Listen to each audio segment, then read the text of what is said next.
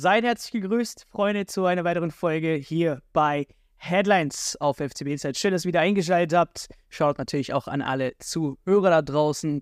Schön, dass ihr wieder da seid. Es gibt wieder einiges zu besprechen. Heute gab es ja die Veröffentlichung oder die Meldung, endlich Rafael Guerrero 2026. Es ist alles unter Dach und Fach. Damit ja der zweite ablösefreie Spieler nach äh, Konrad Leimer. Und heute geht es auch schon ein bisschen wieder in Richtung Abwehr, denn wir müssen über diesen Mann reden. Kim ist, was ist daran? Wie wird er den FC Bayern München helfen? Er kam ja das Gerücht wirklich aus dem Nichts. Viele haben es nicht geglaubt. Heute versuchen wir das Ganze ein Ort einzuordnen, ob er überhaupt in die Abwehr beim FC Bayern München passt und äh, wie Tuchel eventuell mit ihm planen könnte. Dann wollen wir auf das, äh, ja, die News, die wir auch letztens äh, gedroppt haben. Und zwar ein bisschen Zoff, sage ich mal, nicht das Übliche, was wir jetzt äh, unter Zoff verstehen, sondern ich sage mal Interessenskonflikt Thomas Tuchel und die Vereinsführung. Der eine möchte unbedingt die Lücke im Mittelfeld füllen, die anderen, ja, die Nummer 9, die so dringend benötigte Nummer 9. Wie sieht's da aus? Wer kommt jetzt eventuell zu kurz? Und äh, wenn wir schon dann über die Nummer 9 reden zum Schluss, ähm, gibt es jetzt neue Informationen? Harry Kane scheint doch nicht so abgehakt zu sein. Wir haben es äh, letztes Mal auch schon erwähnt. Eigentlich möchte ich gerne in England bleiben, jetzt doch nicht. Woher kommen die neuen Informationen? Da freue ich mich auf jeden Fall, wir, wieder hier mit dir dabei zu sein. Sebastian, schön, dass du wieder da bist. Ja, es ist doch äh, ein bisschen spannend. Es äh, fühlt sich irgendwie in der, sage ich mal, in der unteren Hälfte, also in der Abwehr im Mittelfeld des FC Bayern Münchens, die so ja dringend benötigten, jetzt Außenverteidiger auch mit Rafael Guerrero wurden eingekauft. Konrad Leimer wird jetzt im Mittelfeld den FC Bayern München verstärken. Und wir hatten den Namen letztens äh, ja auch schon erwähnt. Ähm, Kim ist mit dem FC Bayern München in Verbindung gebracht. Erstmal hieß es, ah, glauben wir nicht, dass das passiert. Und dann wurde es immer und immer und immer heißer. Was kannst du dir da vorstellen, wie der FC Bayern München mit dieser Personalie plant? Ist das jemand direkt für die Startelf? Ähm, jetzt in Kombination mit Matthijs de Licht und Upamecano. Wie sieht da die Konstellation aus? Ja, Kim ist auf jeden Fall einer für die Startelf, war letztes Jahr der beste Verteidiger der Serie A, quasi konkurrenzlos, also eine ganz, ganz starke Saison gespielt bei Neapel, Meister geworden mit Neapel. Wirklich europäische Top-Vereine waren eigentlich schon seit Weihnachten immer dran. Man hat immer gehört, überall, wo ein Top-Innenverteidiger gesucht wird, war Kim ein Thema. Darum ein bisschen überraschend, dass die Bayern jetzt wohl in der Pole-Position sind. Das hört sich sehr gut an. Äh, sie scheinen schon sehr, sehr weit zu sein. Es geht um einen sehr langfristigen Vertrag bis 28. Das heißt, äh, man will wohl wirklich ihn zum Verteidiger der Zukunft machen, soll ähm, um die 50 Millionen kosten und das so viel zahlt man nicht für einen Spieler, der auf die Bank gesetzt werden soll. Also ich denke, es sind schon ein bisschen andere Planungen, als wir eigentlich in der, ich glaube, letzten Sendung vermutet hatten, dass die Bayern in der Innenverteidigung eigentlich gut aufgestellt sind. Ich bin eigentlich immer noch der Meinung, De Licht und Upamecano sind für mich ein Top-Innenverteidiger-Duo. Und dann stellt sich für mich, wenn jetzt Kim wirklich kommen sollte, und so sieht es ja jetzt fast aus, stellt sich für mich die Frage, ähm, wer muss denn dann weichen? De Licht kann ich mir kaum vorstellen, hat wirklich eine bärenstarke Saison gespielt letztes Jahr und dann wäre es ja wirklich Upamecano, der natürlich sich ein paar Patzer geleistet hat, aber sonst auch eine sehr, sehr gute Saison gespielt hat eigentlich und den setzt man eigentlich auch nicht so auf die Bank. Und da hatte ich eine kleine Idee, wir werden ja nachher noch übers äh, Mittelfeld sprechen. Ich könnte mir ganz gut vorstellen, wenn jetzt dann doch nicht der klassische Abräumer Sechser kommen sollte, den äh, Tuchel wohl unbedingt haben will. Und Declan Rice scheint ja jetzt auch äh, sich eher für Arsenal oder vielleicht für Man City zu entscheiden.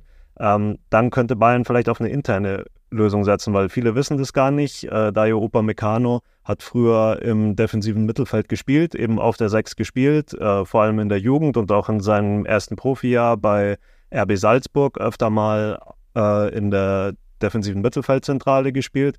Und da dachte ich mir, vielleicht ist das ja dann so eine Lösung, die Tuchel vielleicht auch im Hinterkopf hat, dass man dann wirklich alle drei spielen lässt, also Delicht, Upamecano und Kim zusammen. Und also das, das wäre dann so ein bisschen die ausgefallene Lösung. Und dann kann man ja auch immer noch überlegen, ob die drei zusammen in der Dreierkette spielen. Also Tuchel spielt ja gerne Dreierkette und dann wäre es wirklich schon eine sehr, sehr starke Dreierkette mit den drei Top-Verteidigern da hinten drin. Ja, ich, äh, also mit Min J. Kim, wenn er tatsächlich kommen könnte, du hast schon erwähnt, ähm, sind es vielleicht irgendwie zu viele Innenverteidiger. Ähm, deiner Meinung nach, okay, bitte Licht, Upamecano, das könnte eigentlich reichen. Ähm, ich meine, oder ich bin der Meinung, dass äh, mit Champions League, DFB-Pokal, der FC Bayern München da ein bisschen aufpassen muss. Ihr habt mich letztens gut überzeugt mit Stanisic, dass er auf jeden Fall äh, da eine Aushilfe sein könnte. Aber nichtsdestotrotz sollte sich wirklich einer jetzt ja langfristig oder über mehrere Wochen verletzen. Ähm, ja, weiß ich nicht, ob Stanisic wirklich diese Rolle dann perfekt füllt, wenn man dann eben auch in die Champions League äh, geht. Man weiß ja nicht, wer in der Gruppenphase auf einen zutrifft oder dann in der K.O.-Phase und so weiter und so fort. Also da denke ich, dass man mit einem dritten Innenverteidiger dann auf jeden Fall schon gut gerüstet ist. Voraussetzung aber, und Stand jetzt sind die zwei Spieler noch da, Benjamin Pavard und Theo Hernandez, äh, sorry, äh, Lukas Hernandez äh, verlassen den FC Bayern München. Weil wenn nicht, dann wäre tatsächlich der Kim J, äh, J, Min J Kim doch noch ein, äh, ja, eine Personalie zu viel in der Innenverteidigung. So denke ich das Ganze. Aber mal ganz kurz auch nur reflektiert auf diesen Stand. Siehst du das auch so ähnlich? Dass äh, das mit, mit Kim eben, falls jetzt äh, Hernandez und Pavard gehen, nicht einer zu viel ist oder eben doch doch die perfekte, äh, der perfekte Spieler zur perfekten Zeit kommt, weil man eben dann in der Innenverteidigung doch noch jemanden in seiner Klasse benötigt. Ja, ich habe ja meine Meinung schon gesagt. Ich hätte gedacht, dass es reicht, Upamecano und De Licht zu haben und dann Stanisic als, als Backup. Den wollen die Bayern wohl auch nicht abgeben. Also da hört man, dass sie ihn auf jeden Fall halten wollen, auch als Eigengewächs. Aber sie sehen es wohl eher wie du, die Bayern-Bosse, dass man da wirklich noch einen starken Verteidiger haben will. Äh, du hast gesagt, äh, Voraussetzung natürlich, Pavard und Hernandez gehen. Davon gehe ich aber ehrlich gesagt aus. Also Pavard hat ja wohl schon gesagt, dass er den Verein verlassen will. Bei Hernandez verhandelt man noch, aber da gibt es schon ein sehr, sehr starkes PSG-Angebot.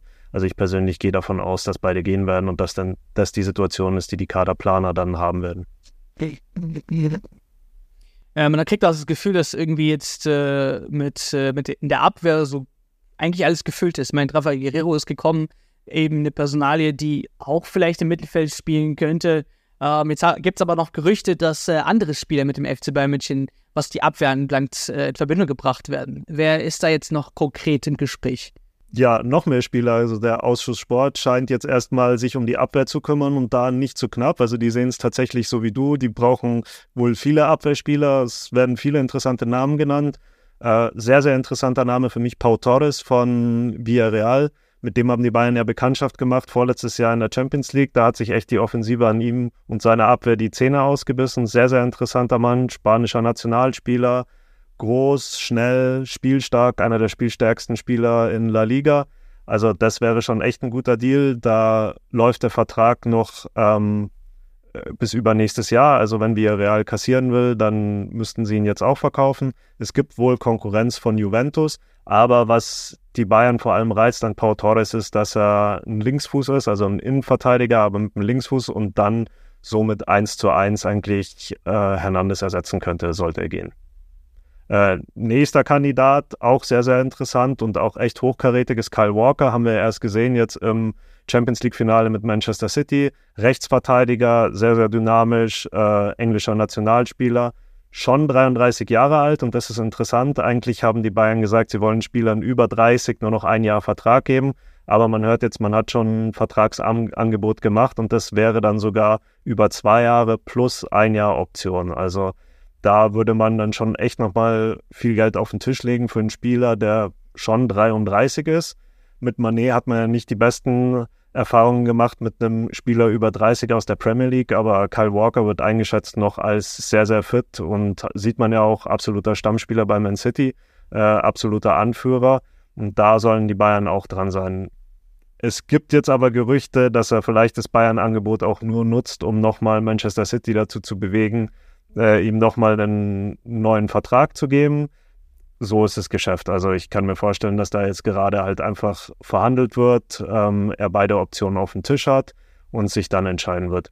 Und dann gibt es noch so einen neuen Namen, der genannt wird, den ich jetzt nicht allzu realistisch finde. Yusuf Attal von OGC Nizza, das ist ein algerischer äh, Nationalspieler, ist Rechtsverteidiger, wäre dann für mich vom Profil her wahrscheinlich äh, die Lösung, um Masraui dann Druck zu machen, wenn Kyle Walker eben nichts wird. Ähm, eher die günstigere Lösung, soll so 10 Millionen kosten, solider Spieler, aber dann natürlich nicht den Star-Appeal, den Kyle Walker hätte. Also schon, du siehst es, einige Namen, die alleine schon in der Abwehr genannt werden bei Bayern. Ich denke, dass wir jetzt in den nächsten Wochen da immer wieder, dass das Karussell sich schneller dreht und wir immer mehr solche Namen hören werden. Ja, ich denke, gut so, weil äh, wir haben es, beziehungsweise ich habe das persönlich jetzt letzte Saison so gemerkt, dass gewisse Spieler dann äh, ähm, ja irgendwie gedacht haben, sie sind äh, unersetzbar in der in der in der Bayern-Kader und äh, haben sich dann irgendwie aus ihrer auf ihrer Leistung ausgeruht und dann hatte man nicht wirklich einen Ersatz oder einen guten Ersatz, um diesen Spieler im 1 zu 1 äh, äh, zu ersetzen und äh, einen Spieler reinzubringen, der dann besser performt und äh, somit auch jetzt Masraui zum Beispiel, wenn ich jetzt an ihn denke. Er hatte klar gute Phasen, aber dann auch so Phasen, wo ich mir denke, zum Glück ist äh, Cancelo dann äh, auch in der Lage gewesen, auf der rechten Seite zu spielen und so weiter und so fort. Oder zum Glück ist Pavard da gewesen, um auch auf der rechten Seite spielen zu können. Und so eine Flexibilität wünsche ich mir eben beim FC Bayern München. Und klar, die Abwehr, ähm, viele sagen, gewinnen und verlieren Spiele. Ähm, von daher, warum nicht diese, diese, diese Reihe dann eben gut besetzen, um dann zu schauen, wie es weiter vorne geht. Und, äh, ja, gewinnen ja. nicht nur Spiele, sondern gewinnen Meisterschaften, gute Abwehrreihen. Genau, so sieht's aus. Und äh, ich glaube, das mit Upamecano hat ja dann besten Weiß gebracht gegen Manchester City. Äh, kleine Patzer und dann bist du schon raus. Also ja, hier, äh, wie gesagt, diese Reihe zu besetzen, ist ganz, ganz wichtig und äh, daher ganz guter Schritt, was der FC Bayern München momentan macht. Ähm, wir bewegen uns jetzt mal eine, eine Reihe vor und zwar ins äh, Mittelfeld. Ja, Declan Rice war der Name in den letzten Wochen hier bei uns. Ähm, es gab Interesse, es gab Gespräche. Ich glaube, ähm, Hasan Salihamidzic gab, gab ja auch ein Treffen, äh, wo man Declan Rice wirklich zuversichtlich oder zuversichert hat, dass man äh, wirklich ein großes Interesse an ihm hat.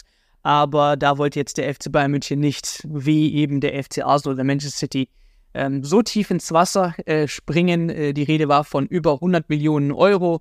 Und von daher sieht es doch jetzt so aus, als ob der Declan Rice-Deal ja nicht mehr funktioniert. Aber falls jetzt eben dieser Deal, so wie es aussieht, jetzt nicht funktioniert, äh, wer wäre denn wahrscheinlich für den FC Bayern München da im Mittelfeld? Weil, wir haben es am Anfang gesagt, ein großer Zoff zwischen Thomas Tuchel und Vereinsführung. Na, erstmal möchte ich sagen, großer Zoff ist für mich vielleicht ein bisschen zu hoch gegriffen. Also Zoff ist für mich das falsche Wort.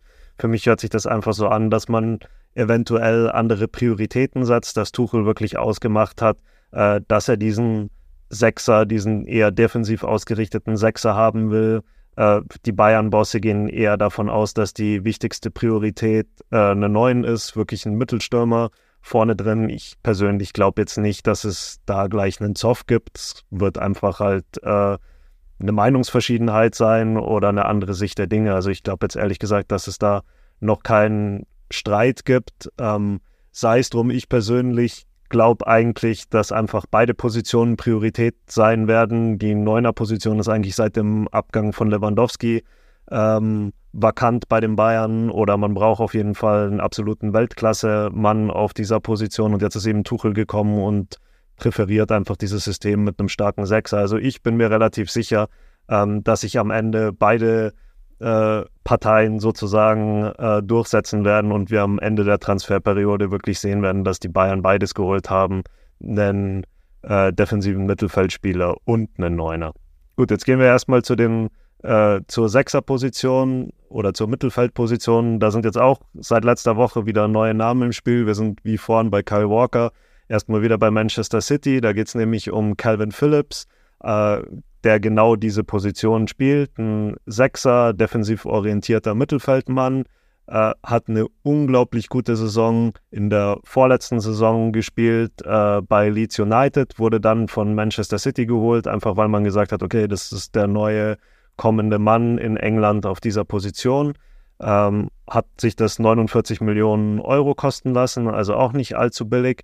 Dann hat Calvin Phillips aber Probleme gehabt, sich äh, bei Manchester City bei Pep Guardiola durchzusetzen.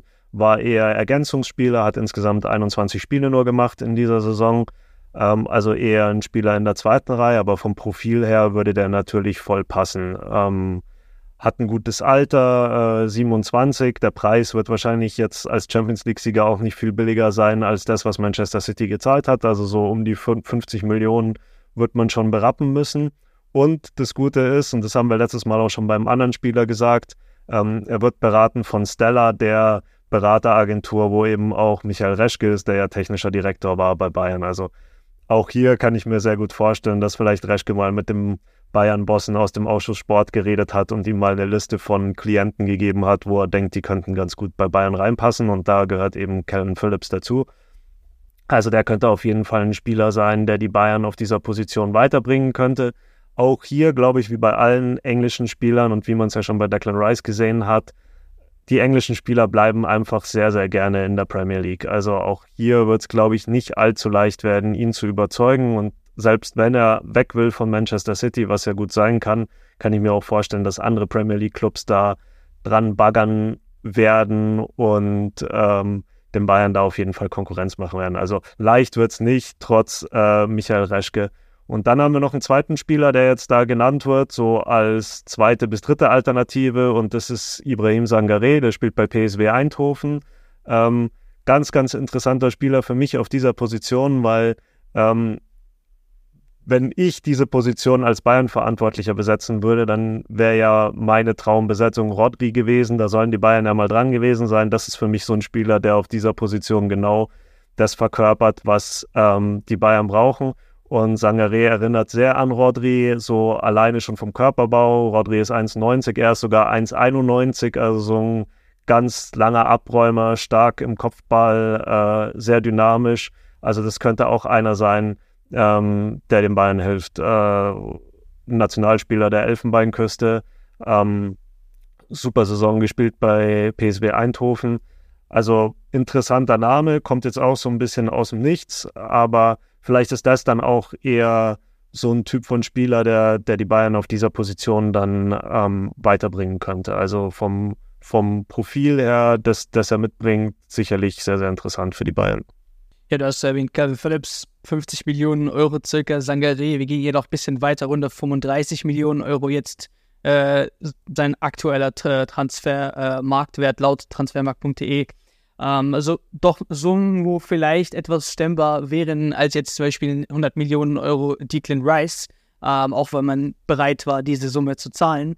Ähm, bei Kevin Phillips bin ich mir nicht so sicher, ob, ähm, ja, wenn er sich nicht bei Manchester City durchsetzt, klar, er hat du hast schon irgendwie so dein Lieblingsspieler, kann man so ein bisschen zwischen den Zeilen und Rodri, äh, hat er vor, vor sich und den zu ersetzen ist gar nicht einfach, weil im System für Pep Guardiola Rodri einfach ideal passt. Also man hat es auch gesehen, wie wichtig er war im Champions League-Finale und da durchzusetzen für Kevin Phillips ist nicht einfach. Ähm, nichtsdestotrotz weiß ich nicht, ob dann diese 50 Millionen Euro mindestens für ihn nicht vielleicht ähm, ja am Ende nicht bezahlbar machen, weil er eben zu wenig Spielzeit hatte jetzt in der letzten Saison und sich eben nicht bei Manchester City durchsetzen kann. Ähm, da habe ich jetzt ein bisschen meine Zweifel, aber Sangaré, auf jeden Fall interessanter Name. Könnt mal gerne eure Meinung in den Kommentaren schreiben zu diesen Personalien. Und äh, ja, das Interessenskonflikt, nennen wir es mal so, nicht, äh, nicht soft, ähm, geht jetzt ja über die Nummer 9 weiter. Ähm, Kane war nicht heiß, jetzt doch wieder heiß. Warum? Was, was ist da passiert?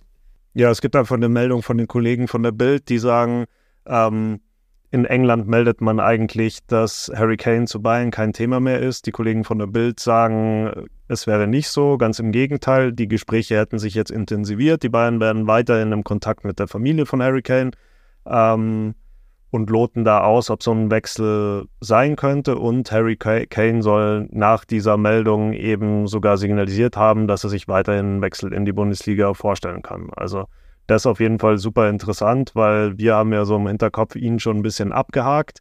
Ähm, aber wenn er dann kommen könnte, wäre es natürlich der, der absolute Star-Einkauf. Ich kann es mir auch jetzt wieder so ein bisschen vorstellen. Grund ist für mich Kylian Mbappé. Ich glaube, dass Harry Kane Harry Kanes erste Option auf jeden Fall war, zu Manchester United zu gehen, aber dass er immer auch wieder so ein bisschen äh, geschielt hat zu Real Madrid. Und ich glaube einfach, dass Real Madrid, wenn sie bereit sind, 100 Millionen oder mehr als 100 Millionen für einen Mittelstürmer auszugeben dieses Jahr, dann eher Kylian Mbappé holen werden. Und dann ist eigentlich nur noch eine, der Wechsel zu Manchester United eine Möglichkeit. Und dagegen scheint sich Tottenham, also Daniel Levy, der Tottenham-Eigentümer, äh, wirklich zu sträuben, weil sie eben Harry Kane nicht an eine Konkurrenz im Inland geben wollen. Trotzdem habe ich weiterhin insofern Zweifel, weil halt Harry Kane einfach noch der beste Scorer in der oder der beste Torschütze in der Premier League werden kann, Alan Shearer einholen kann. Äh, das sind nicht mehr viele Tore, die er braucht und da könnte es für ihn natürlich persönlich weiterhin reizvoll sein, weiter in der Premier League zu spielen. Vielleicht hält man den Kontakt ja jetzt einfach offen, lässt ihn noch ein Jahr in der Premier League spielen und schaut dann, was man machen kann mit Blick auf einen ablösefreien Wechsel dann übernächstes Jahr. Der nächste Ü30-Spieler. Oder nächstes dann. Jahr besser gesagt. ob, ja, ob, Ü30, aber dann wahrscheinlich auch ein stolzes Handgeld, aber eben keine Ablöse. Also das könnte sich auch noch lohnen und wenn er dann wirklich als Premier League Torschützen äh, Rekordhalter kommt, wäre das dann natürlich auch nochmal spektakulär und vielleicht kann er dann auch nochmal zwei starke Jahre bei Bayern haben.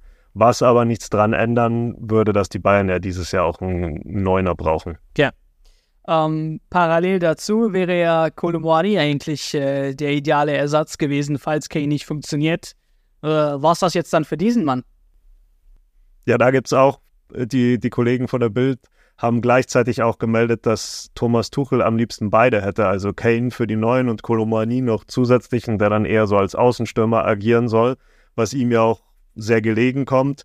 Äh, Kolomani von seiner Spielweise, aber das wird meiner Meinung nach einfach zu teuer, weil Kane wäre um die 100 Millionen. Aus Frankfurt hört man auch weiter, dass sie 100 Millionen haben wollen. Ich kann mir gut vorstellen, dass man die vielleicht noch runterhandeln kann auf vielleicht 85 plus Bonus oder sowas. Aber das wäre dann schon ein richtig dickes, dickes Paket. Also da müsste man dann wirklich, vor allem auch in der Offensive, man hat ja auch Außenstürmer. Also wenn man wirklich Kolomoani eher als Außenstürmer sieht, dann müsste man sicherlich einen der Gnabris oder Leroy Sanés und vor allem äh, Sadio Mane abgeben können, weil sonst hat man da wieder Stau auf der Außenposition. Als so teurer Neuzugang würde Kolomoani dann sicher spielen und dann würde das die Bank bedeuten für einen der genannten Spieler oder eher zwei bis drei der genannten Spieler, weil Kingsley Coman hat man ja auch, der für mich da gerade in der Pole Position ist.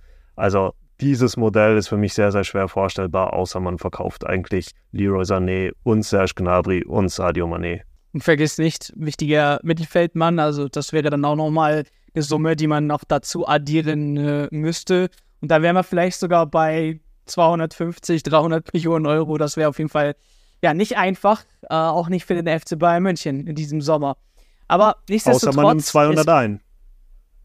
Und das, das wären dann halt nochmal so drei Spieler, die man abgeben müsste für 60 Millionen jeweils. Ich glaube, diesen Sommer ist da einiges möglich. Also ich glaube, es wird sich noch so, so viel tun. Also wir stehen jetzt gerade am Anfang und die Bayern haben echt schon zwei gute Transfers gemacht mit Guerrero und Leimer, beide ablösefrei. Das ist schon ein gutes Fundament.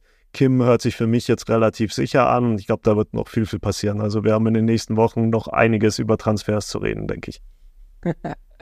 daher, also was hat gesagt, daher unbedingt wirklich immer up to date äh, immer zu bleiben, abonnieren und äh, regelmäßig in den Podcast reinhören. Dann erfahrt hier ihr von uns ähm, ja direkt. Schön äh, für, für deine Zeit. Danke für deine Zeit, Sebastian, äh, für, für die Themen heute ähm, können wir gerne in den Kommentaren, ähm, in, den, in den Kommentaren weiter diskutieren, wie es aussieht mit Kim, mit Mittelfeldspielern, aber auch natürlich um die Stürmerposition. Und ich hoffe, diese Stürmerrolle oder die Stürmerposition, die Nummer 9, haben wir dann endlich in diesem Sommer endlich ähm, ja, gelöst und haben dann einen wichtigen Mann oder einen guten Mann für die nächsten Jahre. Aber da sind wir dann in den nächsten Wochen hoffentlich etwas schlauer. An der Stelle sage ich vielen Dank fürs Einschalten. Wir sehen uns nächste Woche wieder. Bis dahin. Mach's gut. Ciao, ciao.